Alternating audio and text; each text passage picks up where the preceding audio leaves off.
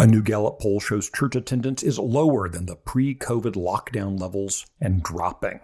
The church is reaping today the lessons that it taught back in 2020. I'm Michael Quinn Sullivan with a reflection on life and liberty.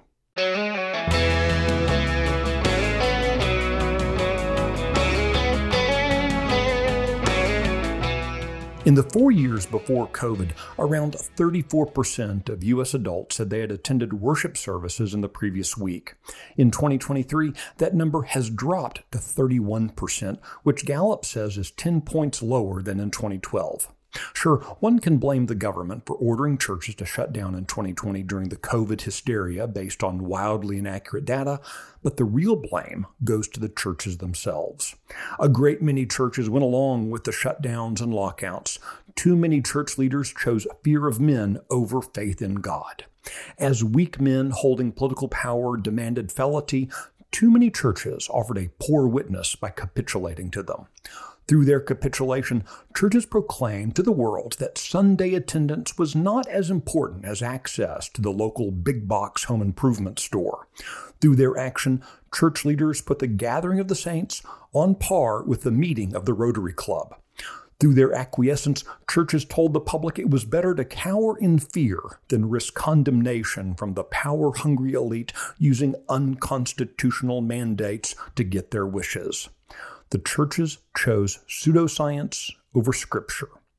While the New Testament letter to the Hebrews urges believers not to neglect the assembling of ourselves together, too many church leaders gave cover to politicians on the false promise of worldly safety. The churches should have stood up. The pastors should have flung open the doors. The leaders should have defied the government in service to God.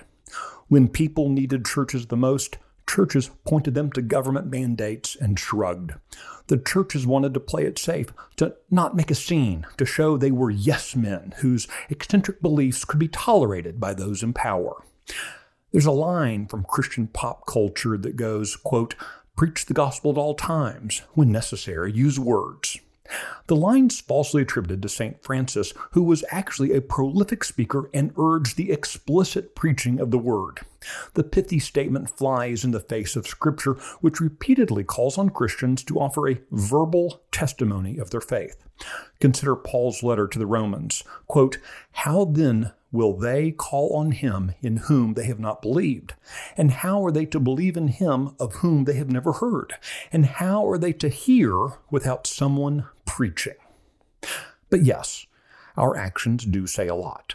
The decline of the church in America is evidence of that. For far too long, too many pastors have sought to be their congregants' affirming pal rather than their shepherd. Too many churches decided they would rather offer a cool coffee experience than risk offending the depraved sensibilities of a fallen culture. Even before the pandemic, too many churches were less relevant than the local hardware store and, at best, a social club with strange meeting times. Leading up to 2020, American churches silently preached a gospel foreign to that of the Bible. So when government mandates were issued, these churches thought little of closing their doors to weddings, funerals, and baptisms. The churches said those things were less important than getting a nod of approval from government functionaries. They proved themselves to be weak and faithless. So we should not be surprised that Americans have become spiritually weakened as a result. If we're to see a revival of the church triumphant, we need church leaders willing to speak boldly and passionately, especially in the face of discomfort, and especially when it isn't safe, and especially when it isn't tolerated.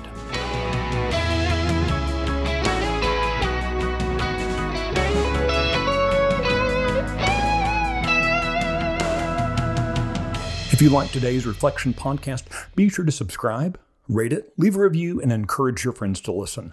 The Reflections podcast is presented by Texas Scorecard, and today's edition was produced by Luke Marshall in the 1836 studios. I'm Michael Quinn Sullivan. Thanks for listening.